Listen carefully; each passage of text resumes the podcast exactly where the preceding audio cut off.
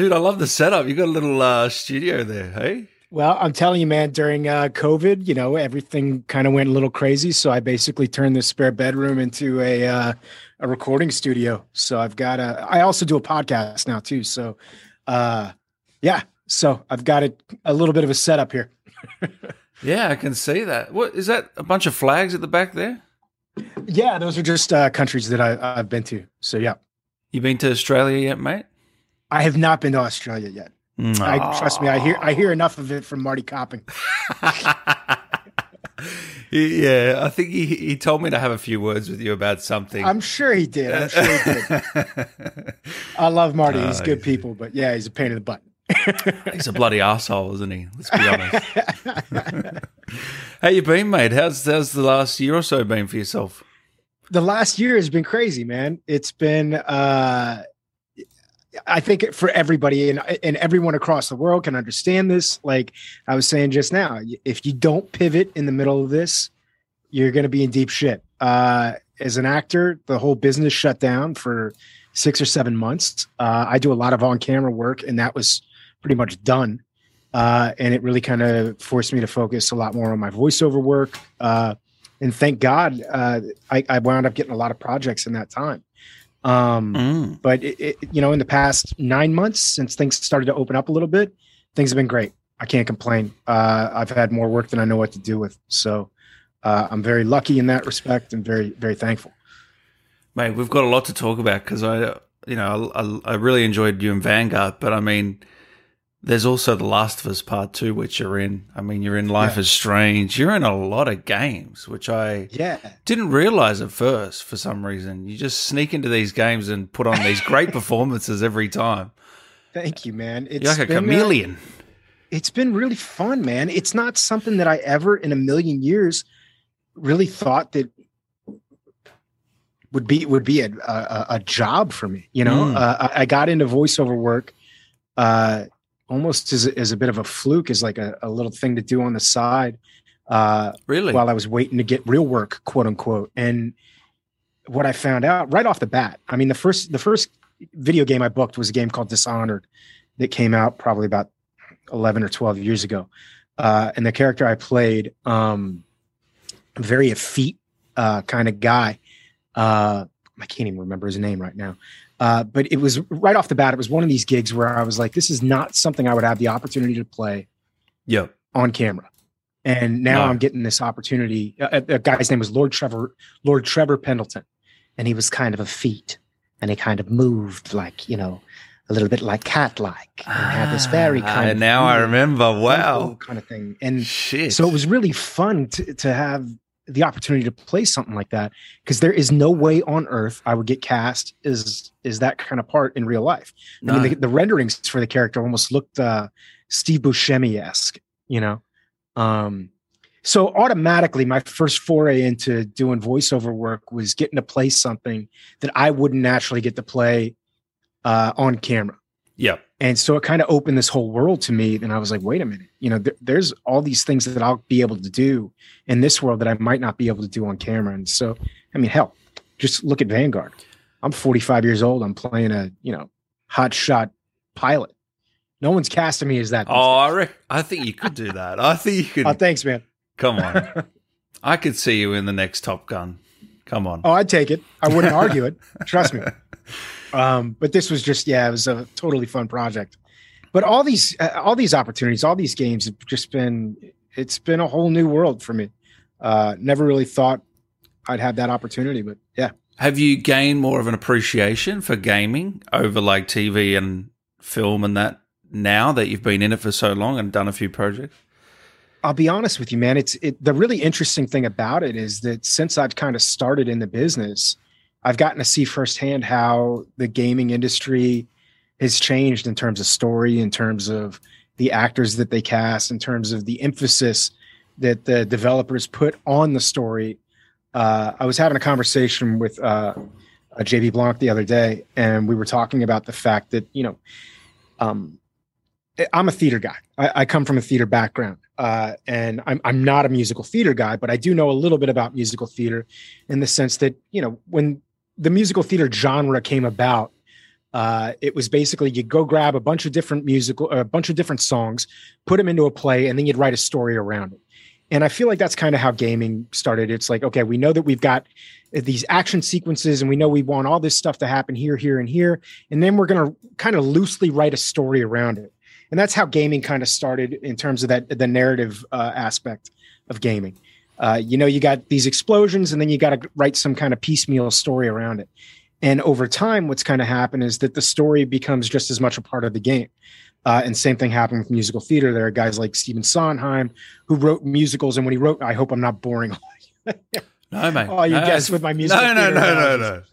But yeah, No, man, no. there there are writers like Stephen Sondheim who write the music and the and and the dialogue at the same time, and it's combined. And you see that happening on games like The Last of Us and The Last of Us Two Yeah. and Uncharted, and in this particular instance, this Call of Duty game, Vanguard, where the story was, uh, it was a way of serving, in some respects, the the uh, the action sequences, as opposed to it being the other way around. Mm. Mm, mm, mm. How did you find the camaraderie between you guys? I mean, I know you've worked with Laura Bailey before. I mean, but you had to put up with guys like Martin Copping, which I mean must be tough on set. dude i'm gonna I, I i'd be lying if i said this really was one of the funnest projects i've ever been a part of um and I i, know tell. people say stuff like that all the time uh I, I think you add on to the fact that all of us had been kind of in this holding pattern because of COVID. And this was one of the first jobs back that most of us had. Yeah. Uh, and just there was just a glee and a joyfulness, and everyone we just had fun, man. Yeah. Uh, and it also helps when you have a big cast like that. I mean, pretty much every scene I'm in, it's me and three or four other people. So there was just a lot of giggling, a lot of laughing, a lot of uh, horsing around, uh, a lot of uh, uh, the powers that be telling us to focus and stop fucking around for five minutes and get to work. Um, but it was just, I mean, every day was a real blessing, and it was just fun to work with these guys. The other thing that was Marty, really yeah. interesting, except for Marty, Yeah. yeah, Uh, Marty's a he's a character. He's he's yeah. I don't want to say anything that could wind up ruining my career here, but yeah, I cut you off there. You were going to say something. Yeah, no, no, no. Uh, I love Marty. Uh, it really was. I mean, every single day, just Yeah. like kids. You know, it felt like being a little kid again. You just wanted to be there every day, I'm guessing, especially after COVID. yeah, man. And I'll tell you, like coming from a theater background, that was the other thing. Like when I tell people this, they think I'm nuts. But doing performance capture is very much like doing theater. You're in a blank Oh. space. There's nothing on stage. There's nothing on set. They tape out the whole entire area. The area that we perform in is called a volume. They tape out the whole entire area, and when you walk out there, they go, "Okay, so this is an aircraft carrier." And to the right, there's the horizon. There's planes going all different directions. To the left, there's planes on the aircraft carrier. There's hundreds of people moving and going to and for. There's an elevator that goes down here. There's an elevator that comes up here. All that stuff is taped out, you know. Mm. But that's just like doing theater. When you're doing theater, you don't actually get into the actual space usually until about a week before you open. So most of that time is spent in a rehearsal space that's taped out. It's usually in like a church basement or some place that's got a. I, I had rehearsals one time Slightly for, dodgy uh, place. Mm. yeah, really dodgy places, uh, uh, empty warehouses, stuff like that. Mm. Um, and so this was very reminiscent of that.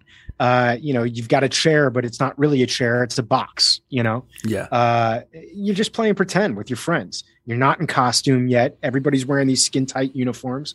There is a, li- a little bit of a learning curve when you're doing motion capture, you know, because you've got these cameras in your face and everywhere you move, it moves with you. And, you know, when they yell action, a, a light comes on. And so you've got light hitting you in the face. It, there's a there's a bit of a learning curve to it, but when you take some of that technical mumbo jumbo out of it, it's literally like just doing theater again, being in a rehearsal space and just Yeah. playing pretend. One take as well, most of the time. Yeah. Yeah. Yeah.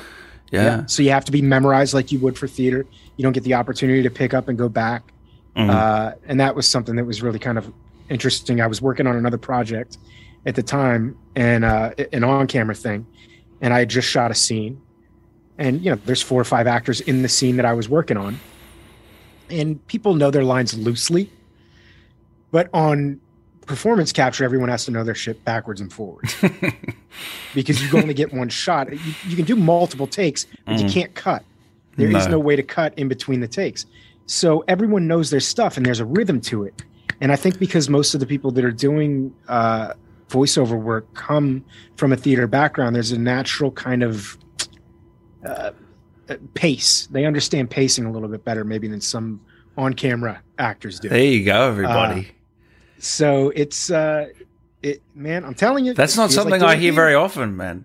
I gotta say, It feels like doing theater. It really does. yeah, I love to hear that. Uh, Stan here says Derek is always amazing. Uh, Thank Jo- you, Stan. John here says, could you ask Derek if you haven't already how he got the role in uh, Yeah, Vanguard? I'm happy to talk about that. Uh, I have look, man. I grew up playing Call of Duty. Uh, I started out back when it was you know Medal of Honor days. Um, I'm a fan of the franchise. I'm a fan of first-person shooters in general. Uh, and so, probably about six or seven years ago, I got an audition. Uh, they never tell you in the video game world like what you're auditioning for, but there's a Code casting director. Yeah, there's a casting director named Ivy Isenberg. Everyone in the business knows that Ivy Isenberg casts Call, Call of of Duty. Yep. so I got an audition for some military type game about six years ago. And I asked my agent, I'm like, this sounds like Call of Duty. And you knew it was? Ivy? And I knew it was Ivy that Oh, was so casting it. you're switched on. You know what's going So on. you, you basically know this is a Call of Duty game. Besides that, you don't really know anything else about it. They give you a breakdown of the character. I went in, I auditioned, uh, didn't get it, but I think I made a fan out of Ivy. And so over like the next six years, I kept coming in for Call of Duty games. Every year they'd release a new Call of Duty. Every year I'd go in, I'd audition for Ivy. I'd get close, but I wouldn't get the job. Uh, last year I wound up getting a small part in uh, Call of Duty Black Ops Cold War, um, where I played Raptor One, who's the helico- helicopter pilot uh, in the zombie missions, and I'm just in charge of basically people. What's the voice for that, by the way? Can I What's that? can I hear that voice? Yeah, this is Raptor- One here. He's got a little bit of a, a Texas dialect, so there's a little bit of a twang to it. Uh, so Ah, yeah, that's, yes. that's Raptor One when he's coming in there hot, you know, trying to pull you out of your evac situation. Um, That's so yeah. I got that, and then um, Ivy called me literally like maybe two weeks later about another Call of Duty, and I was like, I, Yeah. wow. I I mean, it was like that quick that I booked Raptor One, and then got the new Call of Duty audition for this version. Uh, at the time, we didn't know it didn't have a name. I don't even remember what the working title was. Yep. Uh, but the breakdown was the guy was a hotshot fighter pilot, and it's World War II.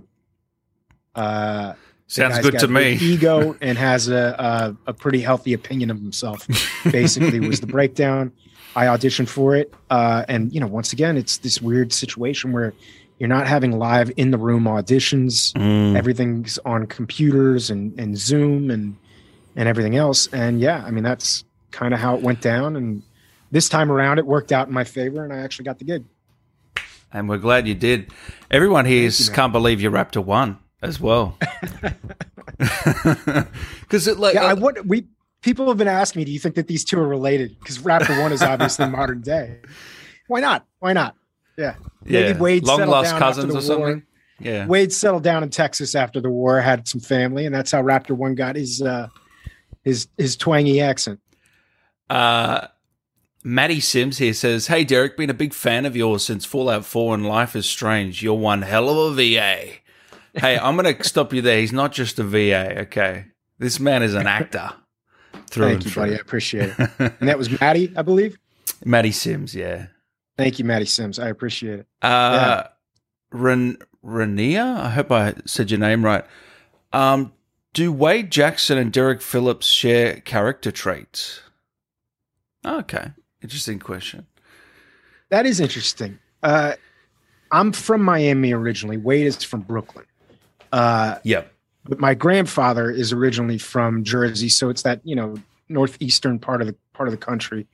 Uh, so I kind of naturally, my natural speaking voice, there's a little bit of an East Coast kind of vibe to it, Mhm. uh, and I think basically when I do my Wade, I think of my grandfather because my grandfather had like a little bit of a, a Brooklyn accent or, or New York accent. He was from Jersey.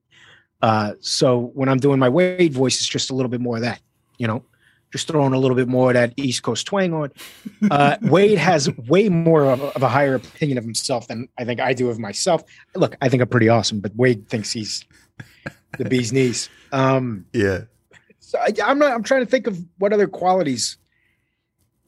I was pretty adamant at one point in time. They had talked about Wade potentially being a Yankees fan, but because I had done the movie 42, I was like, can we make him a Dodgers fan? Uh, yeah. And I know in one of the renderings they had had a uh, Brooklyn Dodgers scarf, and then there was something written at one point in time where they said something about the Yankees, and I said, "Oh no, no, no! Remember we had that that scarf, and since I did 42, can we make him a Brooklyn guy?" And that was dude, uh, 42, a, great movie. R.I.P. Chadwick, man. Damn. Yeah, that was that was devastating. Uh, oh. I, I still I, am still in shock about that.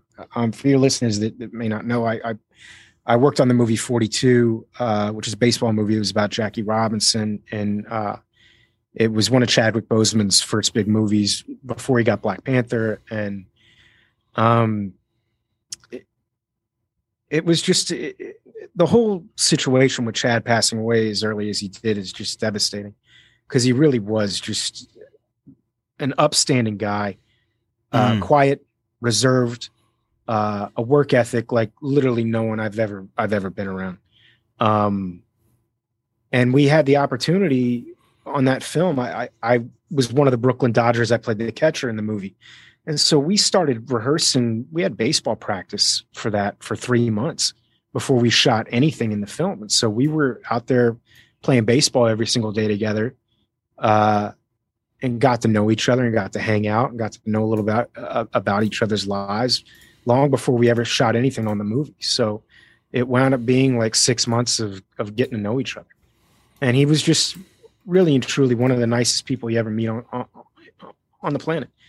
Uh, last time I saw Chad was probably about, uh, I want to say probably about three years ago.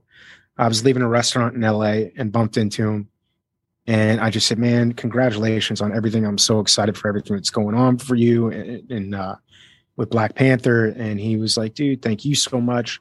Uh, and Chad, this is, I think, just a sign of who Chad is. Like I was sitting there singing his praises. And he said, and congrats to you, man, on everything you got going on. And I was like, well, I'm doing okay. I'm not doing what you're doing. And he goes, yeah, man, but both of us are working. And I mean, to even equate what I'm doing with with the career that he had, I don't think he saw it any different. To him, it was work, and we were lucky to be uh, actors that that got the opportunity to work. And it's funny. I've never heard a bad thing about the man before, even after he passed. You know. Um. Yeah. Yeah. The um, other thing too. I mean, I had friends of mine that were working with him that, that none of us I mean, I'm sure there was a select group of people in Chad's immediate family mm. uh, and, and, friends that knew he was sick, but I had a buddy that did a, a, film with him a year before he passed, had no clue. Wow. That he was sick. Uh, but that'll just, I think that'll say something about the work ethic that the guy had and, and, uh, to be as sick as he was and to not show it. I mean, hell, I just had hernia surgery two days ago. I posted about it on uh, on Instagram because I want everyone to know so I can get you know pats on the back about how tough I am. Uh, and the fact that he he didn't feel the need to tell anybody about it and kept it private, and still was able to go to work and do all the things that he was capable of, of accomplishing mm. in those remaining years. It's crazy to me. Um, yeah, it is. It's an inspiration. Uh, on a lighter note, you also yeah. got to work with um, Harrison Ford in that film. I mean, that must have been a dream come true in a way. No, it was, man. Uh, it was pretty surreal, you know. I mean, just like any kid who's, I say kid, I'm 45, but I grew up on Star Wars. I think all of us did, you know. Yeah. Uh, so it, it was definitely a surreal moment. Um, I got to shoot two scenes with Harrison Ford in uh, in 42, and uh, it, it, the the camera, the first scene that we shot together. Um, the camera's pointed at me. So I'm sitting there and I, I got a little bit of nerves, you know, because I'm oh. sitting there working with Harrison Ford. I get all my lines out. I'm in character. I say my stuff. We turn around. The camera goes to him now. And I got the chance to just kind of sit back because the camera's not on me. And I'm sitting there going, this is so cool. I'm literally doing a scene right now with Han Solo. I'm in a scene right now with Indiana Jones, and it was not lost on me at all. Uh, and he was a really, really cool dude. The worst part about that, though, my nephew is now a huge Star Wars fan. He's uh, probably he's 11 years old. He's also a Call of Duty fan. So finally, I think I got something where he thinks I'm cool. But he was about two or three years ago. I was uh, down in Miami for Christmas. My nephew was playing uh, Star Wars Battlefront, uh, and he's playing the Star Wars game. And he's a, everything that year. Everything he wanted for Christmas was Star Wars. I want Star Wars this. I want Star Wars this. So I said to him, you know, I worked with Han Solo. Oh, you still there, said, "You know, I Derek? did a movie with Han Solo. And he goes, no, you didn't. Yeah, can you hear me? Did you yeah, I me? got you. I got you. Got you. Just lost you for a sec. Uh oh. See, this is what happens, guys, when you do live Zoom interviews. It's all right. We'll get you back in, Derek. I don't know if you can hear me, brother. Uh, classic. And you never know who it actually is. Let me put it in a waiting room.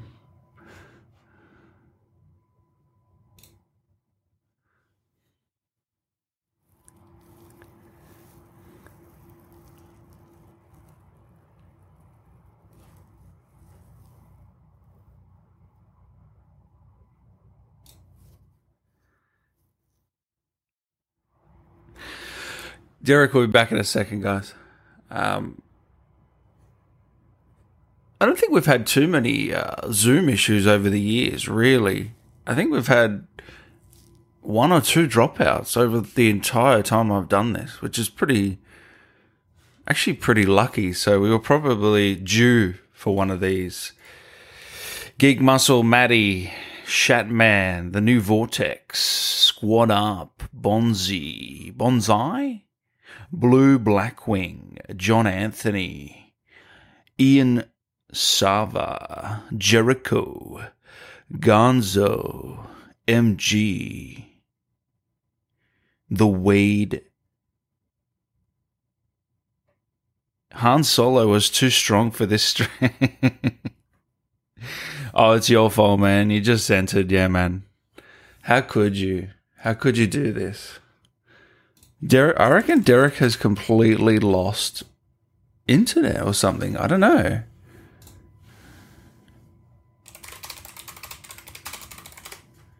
He is uh he's in trouble. I might have to invite this man again. I think he's gone offline. It was the power of the fake plan movement. Hey, Northern. So, Maggie Robertson, who plays Lady D, as a lot of you will know from Resident Evil Village, she told me that when she wins the Game Award, she's going to thank me on the stage. She's going to thank um, Dan Allen and the fake plant movement. What do you reckon? Can you imagine that at the Game Awards? Oh man, that would be so funny. That would be hilarious. Derek is Gonski. He's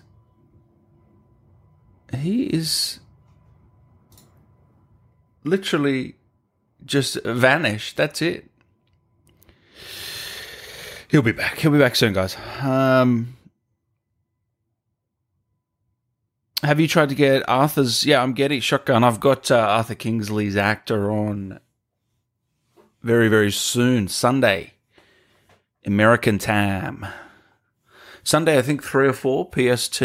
Um, me and Chike, and then Laura Bailey. I couldn't. Unfortunately, she wasn't available. So we got three out of four. Not bad. Um, and then we've got Vaas on. Yes. Michael Mando, man. Oh, here's Derek. Here he is.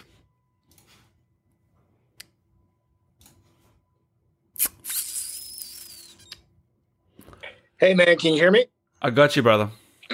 I got you. Uh, I don't know what's going on. My internet just went kaput. So uh, we're going to do this from my phone. Oh, cool. good, man. Oh, good. Uh, as long as we got you. Are we still live? We are still live. Oh, Sorry, you God. cut out there. You cut out there. All right. All right. Man, you're giving us a house So tour. I'm getting my little. Yeah, there you go. I got a little tri- my little tripod set up here. oh, beautiful. Uh, I don't know what happened, man. well, the internet's um, just gone. Gone on. But yeah, now. so I was. Who knows? Who knows? So anyway, I think we were talking about uh, working on 42 and and having a couple scenes with Harrison Ford. Uh, but as I said, my nephew is like a diehard Star Wars fan now, and I was telling him, you know, I, I worked with Harrison Ford, I worked on Solo, and he's like, no. And I said, Ryan, to my, I said, put on 42. So he put on 42, and I show him the scene with me and Harrison Ford, and he goes, "That's not Han Solo." And I go, "That's Han Solo. It's Harrison Ford." He goes, "No, that's Harrison Ford. That's not Han Solo." And I'm like, "It's the same thing." And he's like, "It's not the same thing." He goes, "Can I play my game now?" And I'm like, "This little shit." So, so I've been Uh. trying. This is the word. He was probably like eight or nine years old at that point in time. He's 11 now. And my whole entire goal in life is to try and impress this 11 year old little shit. Uh, and so I think I finally Uh. may have done it because I, uh, I I booked this Call of Duty game and he's a diehard Call of Duty fan, and so I kept sending him pictures of me, you know, in in costume and stuff like that. And now he literally, my brother sent me a video of him the other day playing the game. And uh, when he took out the aircraft carrier, he kind of turned around and looked at the camera, and his face went like this. He went oh, that's good. like this big grin. so I great. think maybe, maybe I've graduated into cool status. I don't know. I love that, man. That's great. Great story. Um, guys, he's back. So calm down, everyone in the live chat. All right, he's back. You don't have to deal with just me. All right. Um, I wanted to ask. I wanted to ask you about uh, inspirations for that that sort those few sort of missions. I'm guessing you would have watched maybe Dunkirk and Midway as a couple of inspiration, you know, recent inspirations. I had seen Dunkirk before uh, because this was specifically about the Battle of Midway. Midway was a great movie to watch to get an idea of it. Yeah. Uh, but going back to talking about Harrison Ford, uh, a lot of what I based Wade off of was was Harrison Ford. I tried to think of who's the coolest guy I know, who's a- hot shot and can Yeah. kind of play that that tough character, but also that you also feel for. Uh, and so a lot of Wade was, you know, based off of Harrison Ford uh, and Han, as Han Solo, Tom Cruise and Top Gun. Yeah. Um, yeah, a lot of those aspects were definitely pulled together from that. But then, I mean, obviously, off of Richard Best, the actual pilot, uh, that it that that are that my character's based off. You know, Ah, yeah, of course. It's based off a real life um, pilot. Yeah, they all are. all the they? characters in this game, yeah, all the characters in this game are based loosely, very loosely off of actual World War II characters or World War II people. Yeah, interesting. Uh, Ian here says, "What was it like when you got the call up for the call like for the role in Call of Duty? You must have been screaming in excitement, being a fan of the series." I was excited, man. It just feel it felt like it was a long time coming. Um, it it kind of comes in spurts though, because at first I booked the job and I was excited just to have the job, but I didn't know he was one of the lead characters in the game until I think we all sat down to do our first table read. Um, and they they got us scripts. They're very very secretive in in the video game world. Uh, one of the first games I ever booked was a, a, a game called Aliens Colonial Marines and we were three voiceover sessions into it Wow. and there was a reference to Weyland Yutani that was brought up and i'm in the booth and i go hey guys um is this an alien video game and they all go uh yes it is You didn't know? oh my goodness. so i was three sessions in oh before my goodness. i feel like that has changed a lot That's in so the video funny. game business Yeah. uh it, it used to be v- so secretive that you didn't even know what the hell you were working on half the time yeah. Um, on this one, we we had. I mean, by the time we started working, we knew what we were doing. Uh, but I didn't know that I was one of the lead characters in the game. I don't think until uh, probably we sat down to read. Yeah. Man, yeah. that's so funny. It's crazy. Gonzo here says, Raptor one, my man. You saved my butt more times than I can count. You did great in the campaign, and I hope all is well with you. Love you too, Dan. from Oh, Gonzo. thank you, man. Appreciate it. now I got to I got to ask you about Last of Us, man, because I mean that Yeah. that series is really something special, in my opinion. I mean, those two games are ten out of tens, in my opinion. They're they're phenomenal video games. Yeah. Uh, in the first game, I believe you were the doctor in the first game, and then you got the call Yeah. back, and you, I mean, you you mustn't have believed that the role that came out of that because no one thought anything of that at the time. Here's the deal. Here's here's what this is my story of The Last of Us, and as I said, you guys know you video game fans out there know that like it takes sometimes five, six, seven years to make these games. I auditioned for The Last of Us. I want to say probably in like 2010. Uh, auditioned for it to play uh, the older brother of Tommy, there were two brothers in the game um very early on two african american brothers. They weren't african american when i auditioned for the game. Oh, Um, okay, that role, yeah, yeah. yeah. i can't remember what the character's name is but i auditioned for that part uh and originally had gotten that part. And then six months went by and my manager and i were talking and i was like have we ever heard anything about that uh that sony game that i auditioned for that i got? And she was like i haven't heard anything. Let me call. We called. They said yep we still want derek. He's still a part of it blah blah blah blah blah uh, and then like another six months went by i still hadn't shot anything still hadn't done any performance capture on it hadn't done anything um, so this happened two or three times that we called them and they were like we still want him we still want him and then finally it was like the game has actually changed uh, since then those characters no longer exist uh, we still want derek to be in the game um, but we're going to have him come back as something different if he still wants to be a part of it. I just was happy to be a part of the game. At this point in time, you have no clue what this game is going to be. Did or- you know it was Naughty Dog? Yes, I knew it was Oh. Naughty Dog. Yeah. Um, but I had no clue at that point in time. I mean, Naughty Dog wasn't even Naughty Dog at that point in time. I mean, they had they had Uncharted.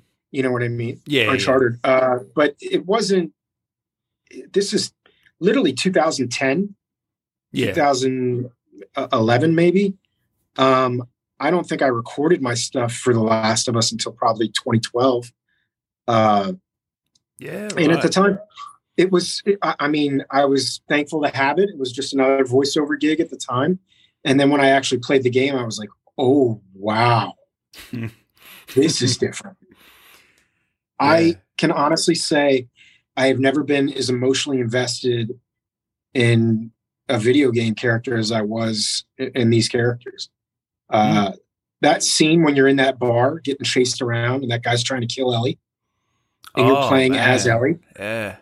I, I mean, my heart was because you've got such a connection with this character at this point in time. As you're playing it, you're like, I have to keep her alive. I have to keep her alive. I have to keep her alive. And I've never felt that kind of, as I said, that that that atta- that kind of attachment to a character. Mm. Uh, now, I will say I was completely and totally surprised when they brought me back. Neil Druckmann called me and he said, "Hey, I'd love to uh, sit down with you. We're going to be bringing your character back for from The Last of Us." And I'm like, "What character?" I mean, the, the surgeon was almost a, a second thought because I wound up playing, you know, a few characters, a couple of different Yeah, yeah, yeah. fireflies, Yep. some security guards, whatever. Um, How I mean, I was beyond thankful. And then when Neil brought me in, I'm like, why does he want like why does he want to have a meeting? It's a tiny little part, you know? And then he told me what they were planning on doing with the character, and it was like, oh, wow.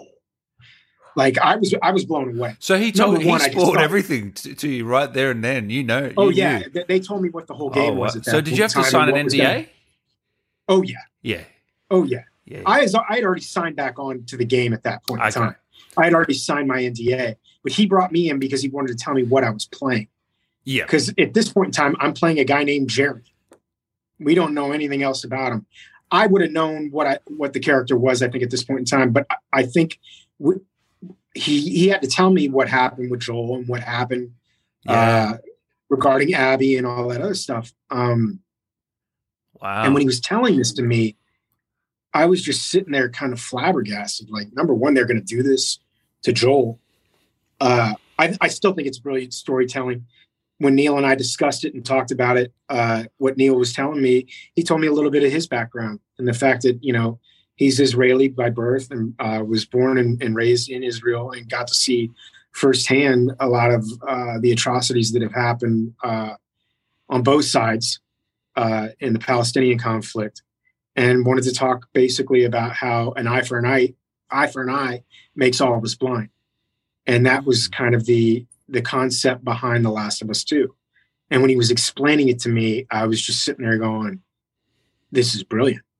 This is hmm. brilliant. And the fact that I'm going to be the device that kind of sets all that in motion, it was like, I was thrilled to, to be a part of it and just excited to get to work on it. When when he's telling that to you, is there any hesitation in, in you or him about like the fan reception, what that's going to be, or is that not? Is that just an afterthought, or like because it is a it is a it's a um I mean, I really enjoyed the story, and it, but it definitely did get some uh, negative feedback across. One hundred percent. And yeah, look, I, I, can answer that, and I'm happy to talk about that. To be honest with you, hmm. um, mm.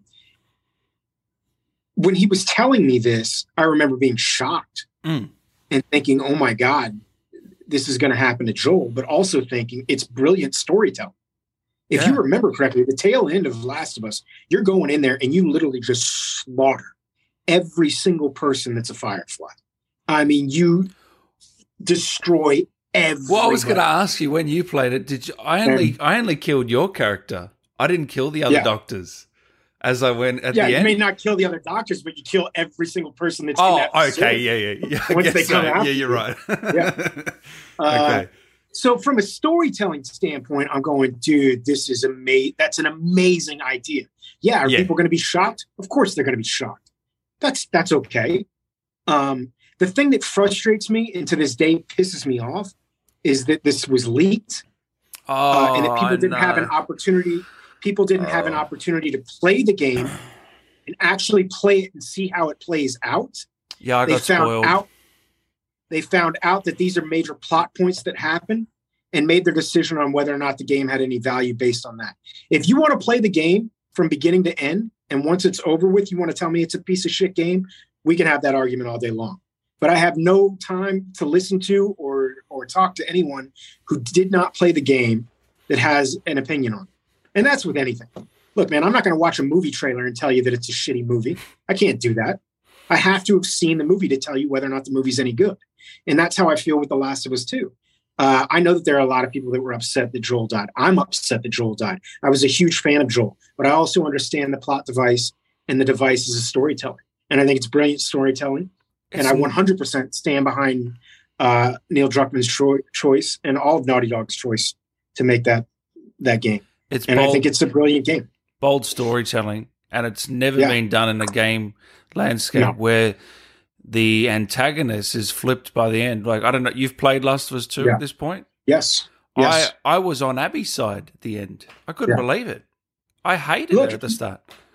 Hey man, I'm Abby's father, and I don't even know at the end that I was on Abby's side, but I understood where Abby was coming from. And I feel like in life, mm. and I don't want to get political, but I do feel like if if we could just take five minutes on either side of the aisle in American politics and try for a minute to try and understand where the other side is coming from. Try to put yourself in somebody else's shoes. I think life would be a lot better.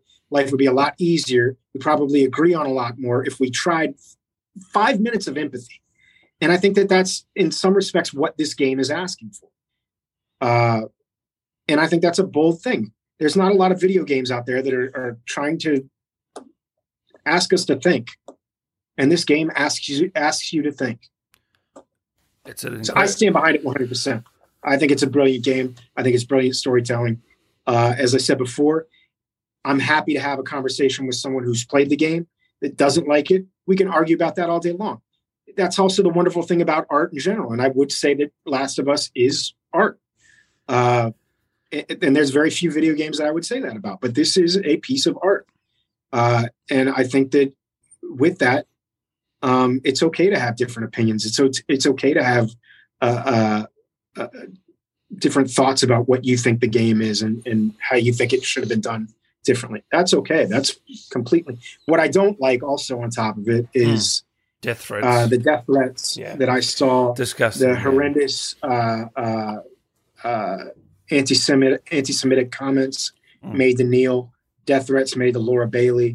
Mm. That shit, I got no time for that. No. There's no place for that.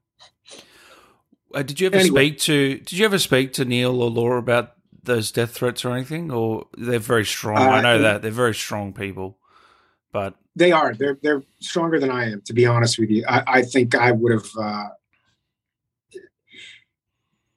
I think the fact that they that they took it and didn't respond, um, and when they did respond, they did it with such class. Uh, I don't think I would have been able to do that. Uh, mm, so I I have the utmost respect for them. And the reality is I wasn't getting that.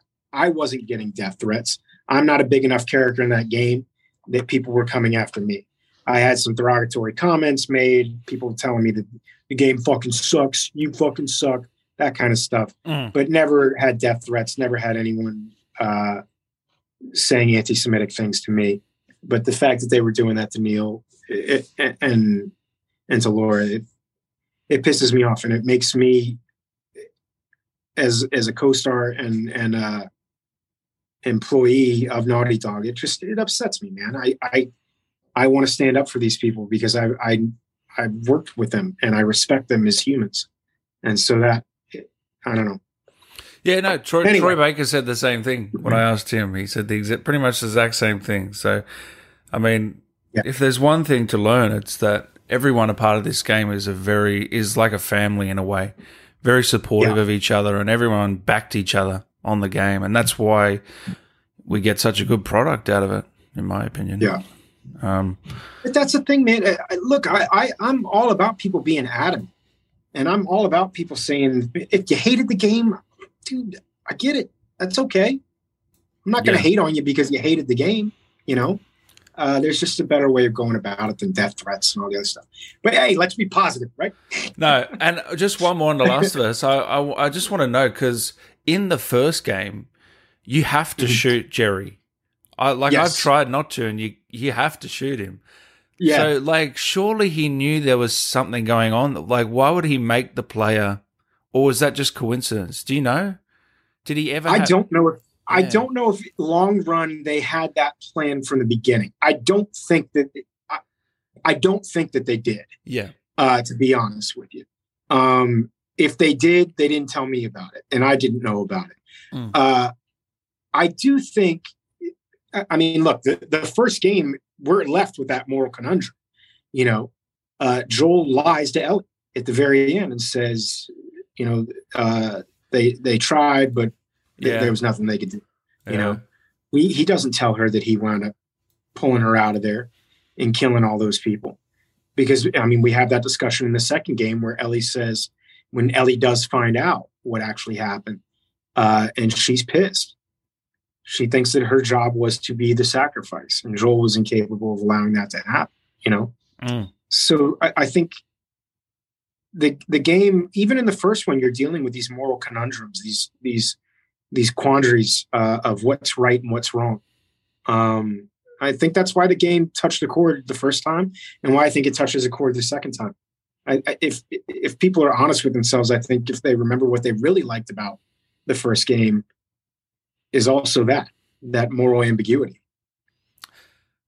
Now I've got another couple more. Sorry about this game.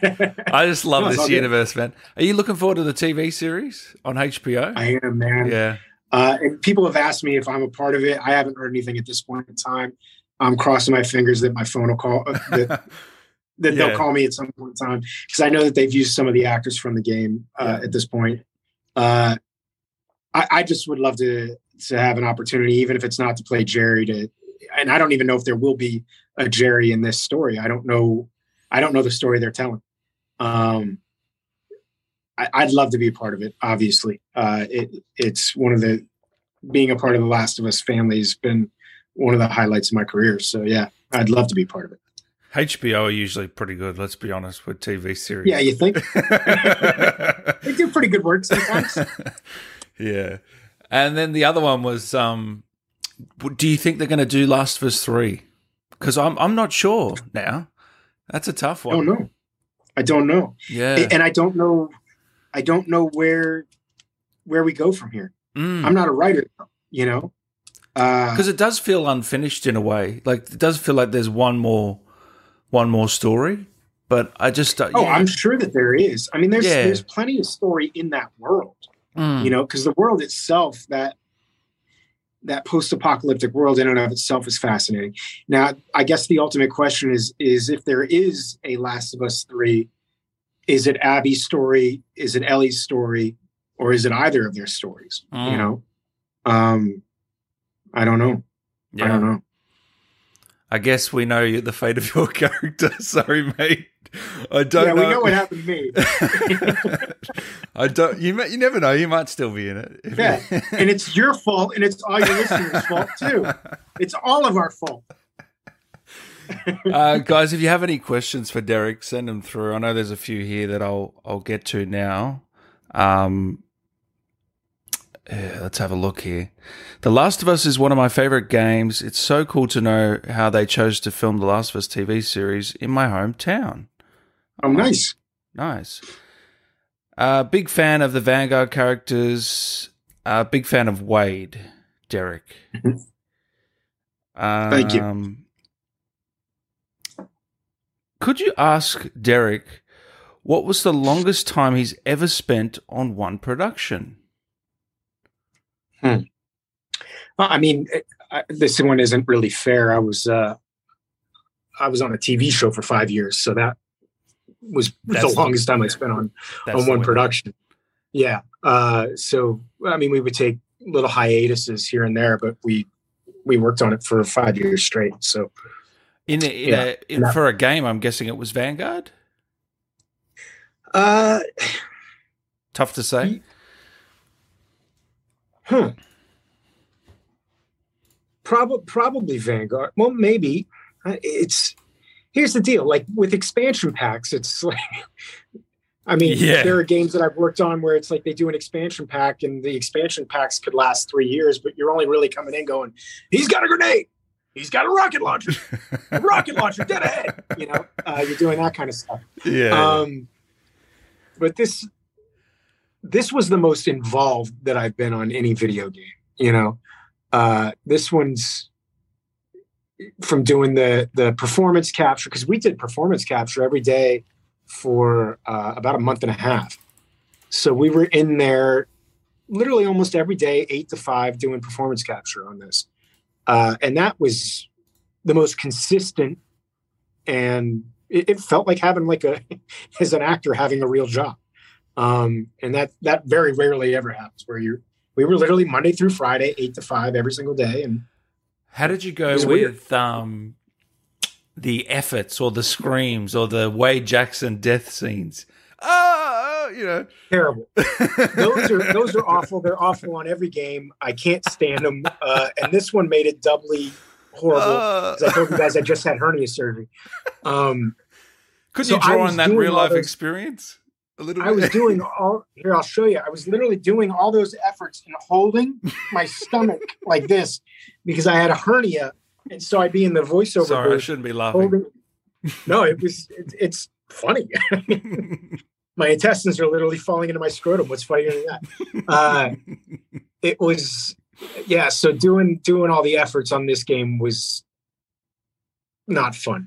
But I mean, the people that we at Sledgehammer and JB Blanc, who's an actor, JB knows how this is.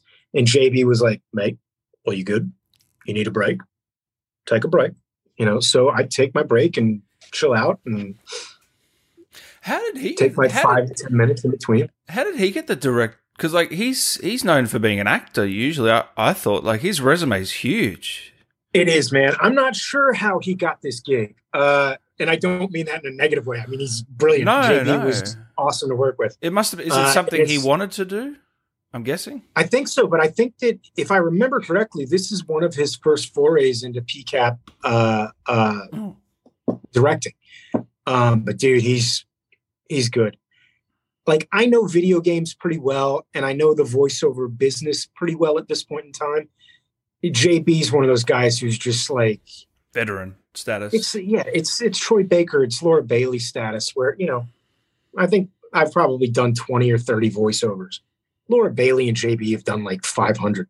You know, I mean, it's these guys, they also look, man, I'm a good voiceover actor. I'm decent at what I do, but these guys have just such range and, and they can do anything, you know, there's a limit to my abilities in this, in this field.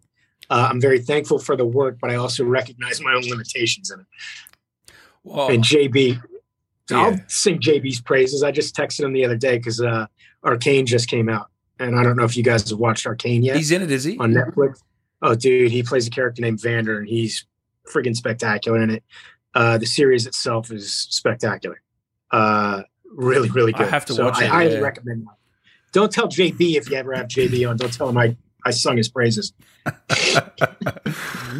he's he's he's like Marty as well. A lot of shit talk. Oh no, not those yeah. those two not together, are they? Oh no. Oh no, it's mostly oh, okay. JB and I talking shit about Marty. Oh, thank yeah. God. Thank God.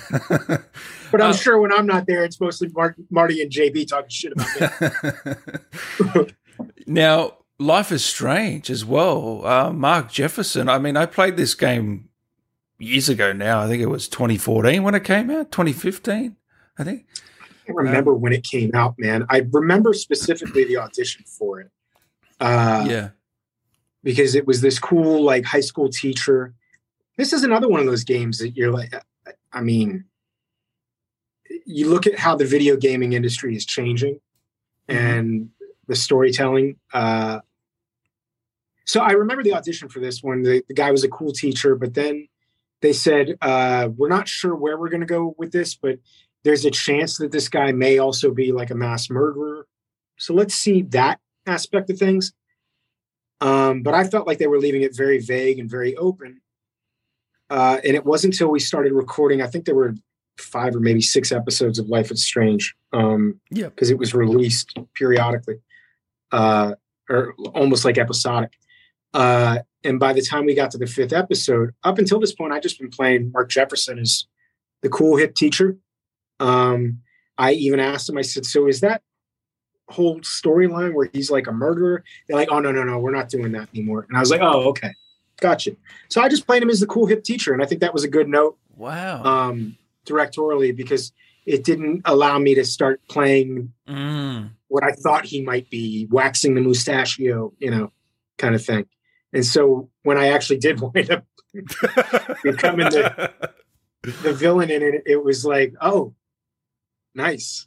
So now I get to so you really reckon, delve into that. So you reckon that was on purpose? They didn't tell you. Yeah. To keep it yeah, to keep 100%. it so no one knew, you know, it wasn't yeah. You weren't catching on. I like that. Well, nowadays too, man, I think you got to be careful just to I mean, it's even you know when they were doing Star Wars back in the day on set, they never said, "Luke, I am your father." You know, Mark Hamill had to find out about that later.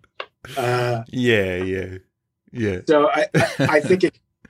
Look, man, with the way things get spoiled regularly, uh, yeah, yeah, I think it's good on them that they did that. But then also as an actor, I think sometimes if you know too much, you might start playing a little bit of that. Mm. And I don't think they they didn't want me to give away anything. They were they didn't want any red herrings that Jefferson was the big bad. Can I ask, is that one tougher than others? Because it feels like that game should be PCAP, but it's not. Yeah. Do you know what I mean? It's a lot of heavy yeah. storytelling and back and forth. And I'm guessing you're just reading lines. You're not with the other person in the scene. There were sometimes on that game where we were together in the same room. Okay. Uh, it wasn't. It, it was rare. Yeah. Um, but yeah, there were times on the game where I was with, uh, you know, Hannah Telle. Uh, I had some scenes with her, um, mm. and I believe uh, Danny Knight as well. Um, but yeah, most of it was alone in the booth. Uh, that's something that's changed a lot too uh, from when I really started out in this in the voiceover business. I feel like the directors have gotten better and better uh, at explaining, like uh, uh, explaining what's actually happening in the game.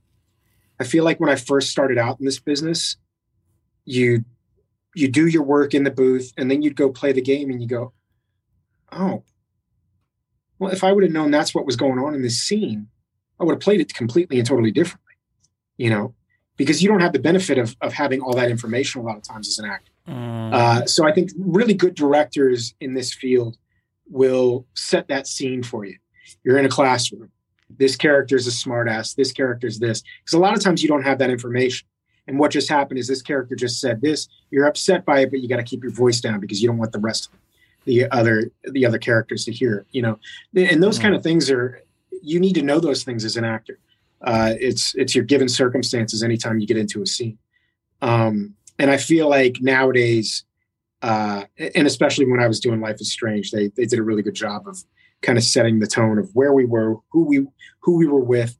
Uh, but when I was starting out in this business, it, it, it I don't think it was maybe maybe the directors didn't speak actors' language the same way that they do now.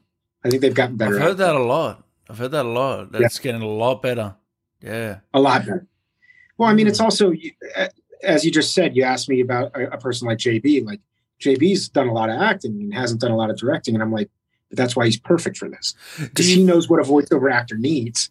Do you think the developers have gotten that feedback from actors saying, you know, maybe the directors weren't up to speed, or is it is it just just a progression? I think that's possible, but I think it's also you know it's it's it's a learning curve. Mm. Everyone in this business, this this is it's new. We're, it's all new. Mm. It's all new. Mm. All of this is new. You know, uh, the PCAP thing. This this technology hasn't been around that long.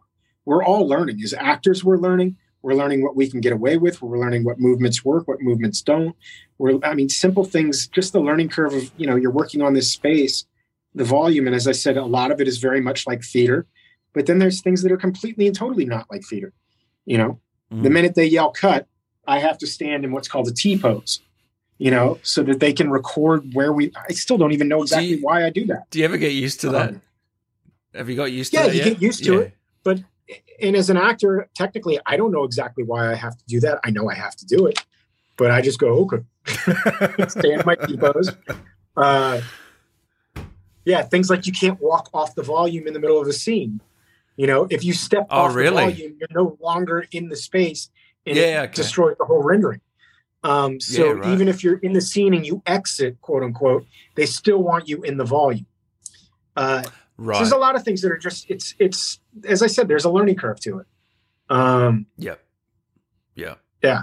So have you done um, motion capture since, or looking to do more? Uh, I know you won't be yeah, able to tell us the project, but no, I'm working on another game right now. Uh, that's a, a, motion capture game, and obviously, as you know, with NDAs, I can't yeah. talk about triple A game or. Uh, once again, I don't know. okay. Um, yeah. I know it's going to be a big uh, release. Um, yeah, I mean, it's not an independent game; it's a major studio game. But yeah. I, I don't, I, I, can't talk about it. But I've I've done PCAP on that, and that's been really fun because it's been very different. Uh, this guy's uh, like a hot shot gunslinger. Um, it's it's really cool, uh, but I can't talk about. It. Yeah, that's all I can say. Really. No, no, um, no. I don't want to get in trouble. All good. Yeah. I'm looking. Thank you. I'm gonna have to. I'm gonna have to. I will get myself. I'll have to get My you back for it. Whatever it is, I'll have to get you back for it. Sounds good. Yeah, sounds good. So that's been really fun, uh, and that also was like started up right in the middle of the pandemic. So that's been really kind of weird. Uh, but that's one of those two. You asked me like, so what's the longest game you've worked on? It's like, okay, so I've only done like four sessions on that game. Um, and that's usually how it kind of goes. I think with Call of Duty, uh, usually you wouldn't do like a month of PCAP every single day in a row. No. That would be spaced out a little bit more. But because of the pandemic, uh, they were kind of up against the up against the wall there, so they had to kind of get everything recorded at once. This one, they they've got the release isn't for years, so they've already told me I'm going to be coming back on this one that I'm doing PCAP for right now. Uh, it'll be over the next three years, and it'll be like a session here, a session there, a session here. You know. Wow. So that's kind of interesting. That's exciting, that's though, man. That's it, exciting. But that's kind of how The Last of Us went. You know, I mean, mm. The Last of Us, they were working on that game for. I mean, I don't even know how long they were doing PCAP on it. Uh, but years. years. Yeah, years. Yeah. yeah. Yeah. That's amazing, man. I'm I'm looking forward to that. Yeah. I hate I hate this part of the interview where I've just got to oh cuz I just every time the guests just can't tell me what they're working on. It's just every it's time. really tough, especially uh, in the video game world. Cuz you can't say anything. But Vanguard, I can't tell you the title. I can't tell you anything. Vanguard. I don't actually, even know the name of the title. Vanguard released you guys early. They they actually said the who the actors are going to be months before it came out, which was great. I think because it was the first time that they actually used our faces in marketing, so it was like, you know, Obvious. we we had done production photography and done production stills. Uh, the the posters for the game and the cover of the game, like those are actual still photography. Um, so, uh, and that that's the first time I believe that uh, Call of Duty or Activision has ever used uh, the actual faces of characters in the game for their marketing. Every single Um, character was the actor's face. I don't think I've ever seen Yeah. that in a COD ever. Yeah. Yeah. Which is great. that was cool.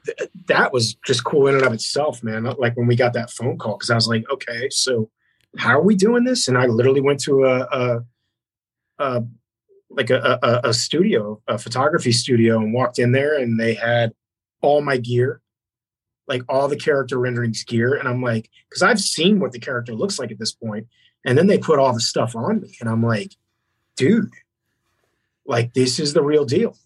See, Uh, had all the real weapons and everything, and Richter, uh, Dominic, I, I didn't know it was him. Like, I thought, geez, this looks a lot like him. But I just didn't put two and two together because the accent. And then, yeah, look Yeah. at the credits, it's him. I mean, he was phenomenal too, wasn't he? dude, Dom was unrecognizable. I mean, obviously, all of us know Dominic Monaghan from you know Lord of the Rings and Lost and and Star Wars. I mean, he's a very recognizable guy. But when he came on set and I heard his voice for the first time, I was like, "Whoa!" Mm. It blew my mind. It blew my mind. Uh, that scene with him, where that that I got to have with him, where I'm in the chair and he kicks me over. It's just fun to work on that with him, man Mm. good actor. And yeah, all these guys are just across the board. Everybody in it was solid. It was What about Freisinger? Oh, he was menacing. come amazing. on. I got to work with him on a show called Longmire years ago. Uh, Was he he's a super talented guy. Wow. Yeah, small part back in the day. Yeah. Yeah. I'm guessing a different character to this one. Yes, 100% different character. I didn't even recognize him. He had to tell me that, and I didn't know that until we actually discussed it because I I, I didn't recognize him. Uh, Man, Yeah, I got to watch great. Longmire. I've never watched it, and everyone tells me you've got to watch it. it's a fun show, man. Everyone tells me this is the show for you, man. Uh, I still haven't seen it. I will. I will Yeah. one day. I will get. You got it. an Aussie lead in there too. Yeah, exactly. A couple more because I know you're a very busy man, mate. Uh, Shatman he says, "Have you ever been in more Aliens games since Colonial Marines?" I don't No, think you man. have. No. Aliens Colonial Marines unfortunately did not uh, live up to expectations. So the, the franchise kind of got nipped in the bud there. Uh, I will say it's not my fault, you know, but No. Yeah. Well, what was it? Just I can't remember. What it was the the gameplay. if I remember correctly, and look, man, I, I, as far as the technical side of like gaming goes, I don't understand this stuff as well as other people do, but I know that uh, there were some bugs in the game uh, on the technical side. Uh, and I think that a lot of the fan base was really upset because I, I know that they had done like uh, a playthrough maybe and not use the actual footage, use different footage than was actually in Oh, the game. or that's right. Like that. Yeah, I remember. Yeah. and I remember there was a lot of backlash on that one. Look, man, gamers are adamant. You know, They're assholes, a lot of them. eh, yeah, I'm not going to say that, but yeah, I mean, look, if if something isn't up to snuff, they're going to let you know. You know, very vo- yeah, very vocal on Twitter, especially. Yeah. Mhm. Uh shit. Um. So is there anything? but I you- mean, to be honest with you, I feel like Yeah. Colonial Marines brought that upon themselves by. It- It's essentially false advertising, man. You, you said the game was going to look like this, and it didn't. So, uh, did I lose you there? yeah, I've lost your video for a sec. There you are. Uh, right. my relationship with Derek's characters went from hating Mark Jefferson to caring about Jerry and Heron and loving Raptor One and Wade Jackson. Speaking of Heron, as someone who is Greek, I loved Blood of Zeus and I'm hoping for more of it. Oh, dude, we're picked up for uh, seasons two and three already. Oh, nice. Yeah. Awesome. Um, we're wait. We're. I just uh, talked to the creators uh, probably about a month back, uh, and I mean, scripts are written. Uh, we're just waiting to get back into the booth and start recording them. But yeah, uh, Netflix picked us up for two more seasons at minimum. So um, I'm excited to get back to it too. That was a fun project. That was a fun project. Now, do you think they're going to do Vanguard too? Because at the end of Vanguard, I'm thinking, come on, these guys, there's more to explore here. Surely, dude. From your from your mouth to God's ears, man. Uh, I know when we were shooting it, uh, Dave Swenson um, had said that you know uh, had alluded to the fact that they were hoping to potentially bring this team back together. So you know, I mean, I think a lot of that is is on is dependent on things that are outside of my control. You know, sales of the game and blah blah blah blah blah. But uh, yeah, I mean, I would love to to have an opportunity to get back together with everybody uh, Chica, Chike, and Laura, and and uh, even stupid Marty. Yeah. oh, he can he can be left out, don't you think? He doesn't. I'd be fine if he was left out. Actually. no, we can't. We can't do Marty that to him. Marty fucking coughing. Uh, so, is there anything you can tell us about, mate, that you're in in the next year? I just, or so? uh, Besides yeah, Vanguard, everyone should play Vanguard, but yeah. yeah. Uh, I just shot a pilot for a new show on Fox called uh, The Last Police. Yep. So I'm crossing my fingers that that winds up going. Uh, would, really cool concept. Those pilots must be tough because you want them, you know, you want them to succeed, but in the back of your mind, yeah. you're thinking, you know, the chances are sometimes they're low, aren't they? Like realistically. Well, here's the deal, man. They shoot less pilots than they used to back in the day. So now, if if they actually decide that they're going to shoot a pilot for a TV show nowadays, it's got a it's got a much better chance than it would okay. have had back in the day. Okay. Uh, I'm also two for two on pilots. Every pilot Whoa. that I've ever shot on. So I'm going to say, uh, cross my fingers and, and hope that this one goes.